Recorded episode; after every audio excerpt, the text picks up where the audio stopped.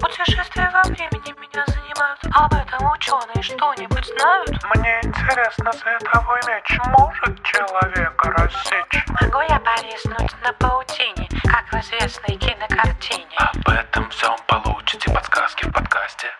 Это вам не сказки. Это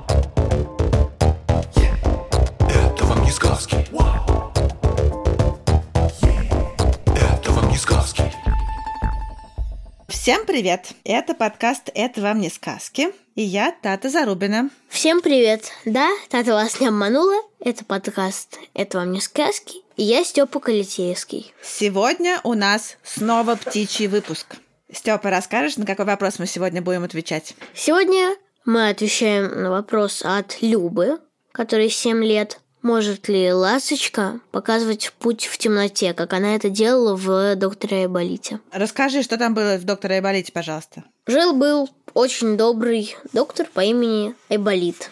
Однажды вечером, когда он со своими любимыми зверьми сидел, чего-то там, чай попивал, его сова услышала, как под дверью кто-то скребется. Она такая, это мышь или птица какая-то. Ну, в итоге открыли там была ласточка. Она была в снегу, вся замерзшая. И ну, доктор Айболит пригласил ее, и она сказала, в Африке беда, там все обезьяны заболели. Поезжай в Африку, только ты можешь их спасти. И вот доктор Айболит собрал лекарства, корабль у кого-то взял и в Африку.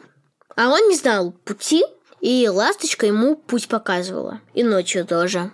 И вот у нас сегодня вопрос, может ли она ночью прокладывать в темноте путь. А ты видела ласточек когда-нибудь? Да, да, видел. Где? У меня рядом с домом есть парк. Парк Коломенское. Там я их иногда и видел. Да, ласточки действительно живут и в Коломенском, насколько я знаю. У меня в деревне, например, тоже.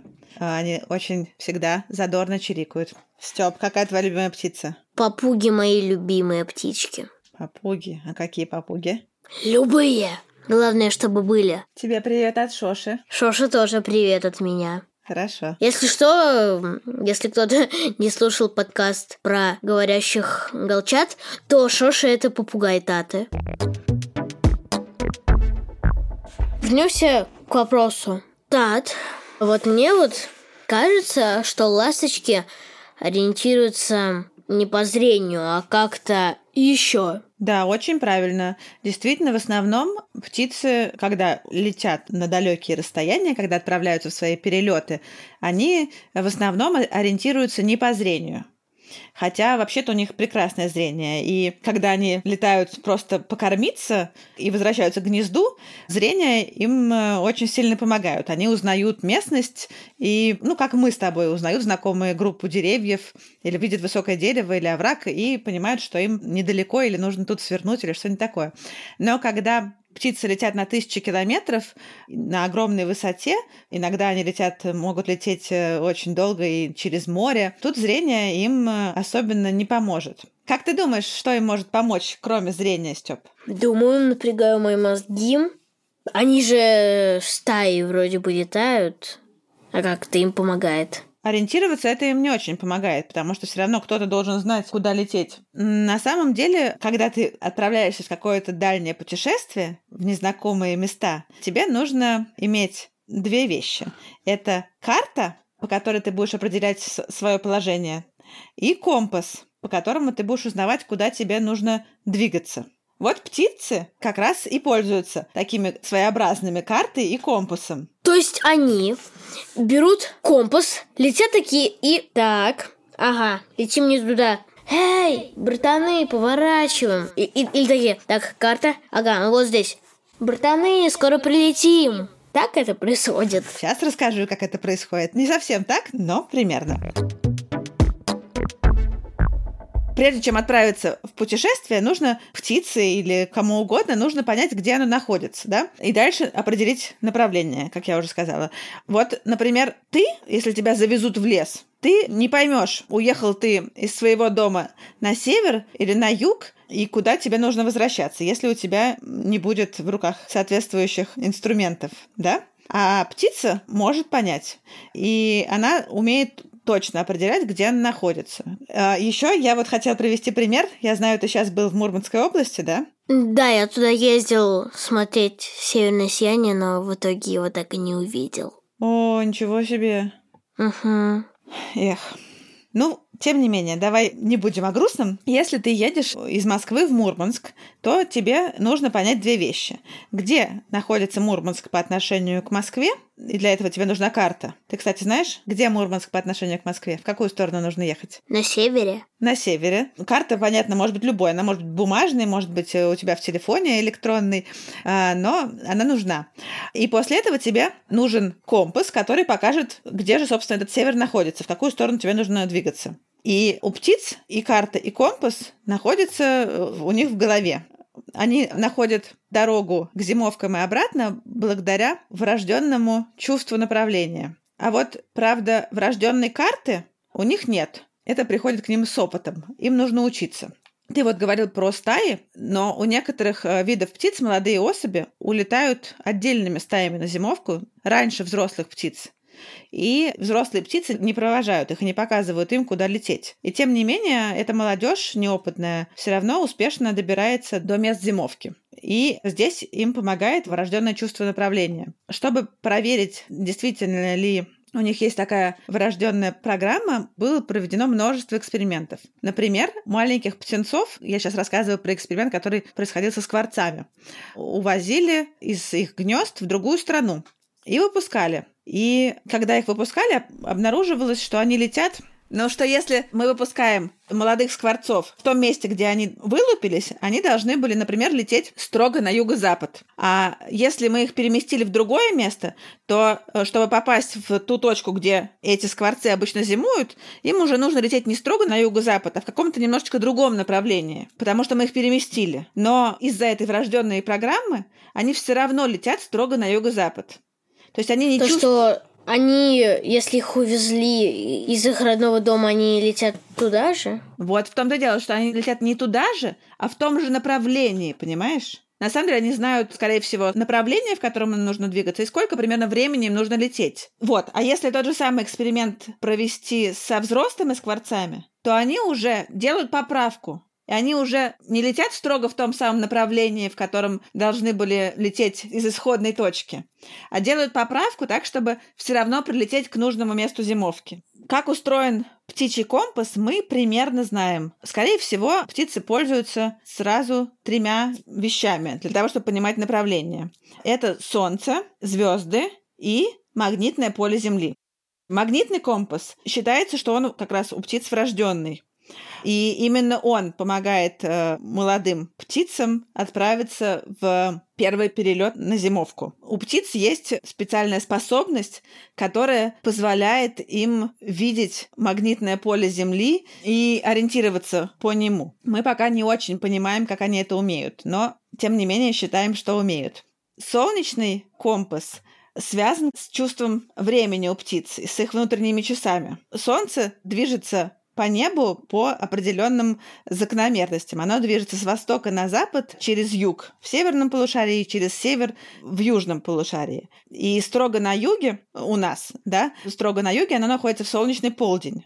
И, пользуясь этой информацией, птицы могут определять направление. Так, в Айболите ласточка летит в темноте, солнце она не видит. Да, совершенно верно. Птицы умеют ориентироваться не только по Солнцу, но и по звездам. И Гении. да, абсолютные гении, кажется, это очень сложно. Они, они как-то используют рисунок созвездий, учитывают постоянное вращение звезд на небе и знают, где находится центр этого вращения, и поэтому тоже умеют э, определять направление. Ну и третье – это вот э, магнитный компас, который у птиц врожденный. Но, кстати, если говорить о ласточке, то все-таки ласточки обычно летят в светлое время суток. Это дневные птицы. Что касается карты, про нее мы понимаем довольно мало. Мы плохо знаем, как они определяют, где они находятся.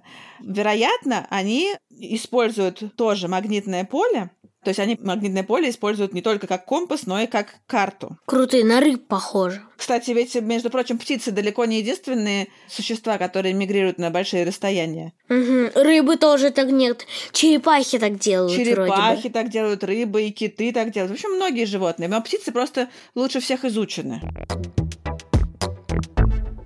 Еще один вопросик. Зачем птицам вообще на зимовку улетать? Им что, в России нехорошо, что ли? На каждом углу кормушки. Кормушки ты очень правильно здесь э, приплел, потому что кормушки далеко не на каждом углу на самом деле есть, а улетают птицы в основном как раз потому, что зимой им нечего есть. Как ты прекрасно знаешь, улетают далеко не все птицы. А улетают те птицы, которым трудно найти еду зимой.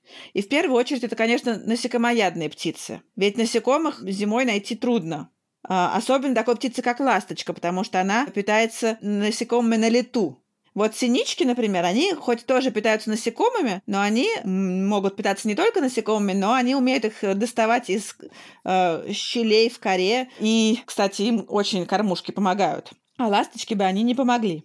Кроме насекомоядных птиц улетают Например, многие птицы, которые питаются, не знаю, грызунами, потому что грызунов тоже трудно из-под снега им достать э, зимой. Кстати, про то, куда деваются ласточки зимой, люди очень долго не были уверены. Даже еще такой великий биолог и систематик Карл Линней, который жил в XVIII веке, он считал, что ласточки зимуют на морском дне и прячутся в ил. А весной из этого ила вылезают и снова прилетают к нам петь песни. И такая теория была? Но на самом деле они основывались на некоторых наблюдениях, потому что они замечали, что ласточки осенью перед отлетом как мы теперь знаем, а, любят собираться на тростниках на берегах водоемов, и уже оттуда там собираются в стаи и летят. И вот э, это, видимо, и навело натуралистов на мысль, что они зимуют под водой. Ласточки, кстати, э, одни из э, рекордсменов среди воробьиных птиц по дальности перелета. Я не уверена, что они летят дольше всех, но, ну, летя на зимовку, они могут преодолевать больше 11 тысяч километров. И перелет у них занимает примерно 2-3 месяца. А где они тогда ночуют? Ну, по дороге. И, кстати, иногда они тоже, это тоже бывает нелегко, потому что они могут э, попадать в какие-то холодные места по дороге, если они задержались, особенно или если они летят через какие-то горные массивы. Вообще ласточка известна тем, что она может от холода впадать в оцепенение. Ужас. Бывает, что они по дороге сталкиваются с какими-то неприятностями, попадают в холода. Но все-таки, слава богу, большинство ласточек добираются до мест зимовки. Они улетают от нас обычно довольно рано, в августе, в сентябре, а возвращаются обратно где-то, ну, тоже зависит от погоды, но где-то в середине мая. Вот, и летят они обычно большими стаями. Круто! Тат, почему птицы летают именно в Африку? Я же, мне кажется, много теплых мест не так далеко, как Африка. Да, шикарный вопрос.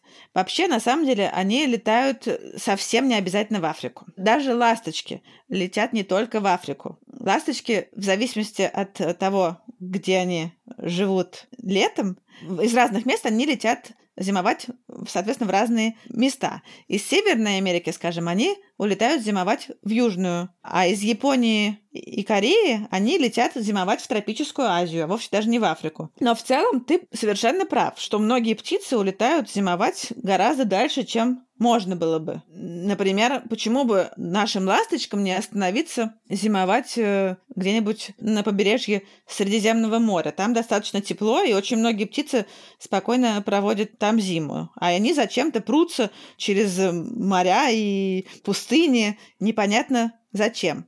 Даже многие птицы из Сибири тоже почему-то летят не на юг э, своего континента, а в Африку, хотя это уж совсем далеко. Скорее всего, тут работает историческая память у птиц. Скорее всего, эти птицы летят обратно, так как они расселялись когда-то на север. То есть, например, они когда-то прилетели из каких-то более теплых мест к нам в Европу, потом продвинулись еще дальше на восток, в Азию и в Сибирь. И возвращаются сейчас они обратно каждую зиму тем же самым маршрутом, что они когда-то проделали, заселяя новые места. Понимаешь, Степ? То есть они летят знакомым им путем. Они используют тот путь, который когда-то проделали их предки. Э, я знаю один фильм, который про птиц. как раз про перелеты. Он называется «Расправь крылья». Ты смотрела? Да, Шикарный. Всем советую. присоединяюсь. Э, В этом фильме один мальчик из города приезжает в деревню. Ему там поначалу скучно, все ему не нравится. Человек, к которому он приехал, выращивал птиц. Вроде таких птиц было очень мало. Он хотел показать им другой путь в Африку, ну, куда-то, на зимовку, побезопасней путь. Он хотел показать их, чтобы они дальше размножались, и у них популяция не так уменьшалась. В итоге этот мальчик все сделал. Вот, очень хороший и добрый фильм. Хорошо, Тат. Еще один вопросик. А почему птицы не остаются на зимовке?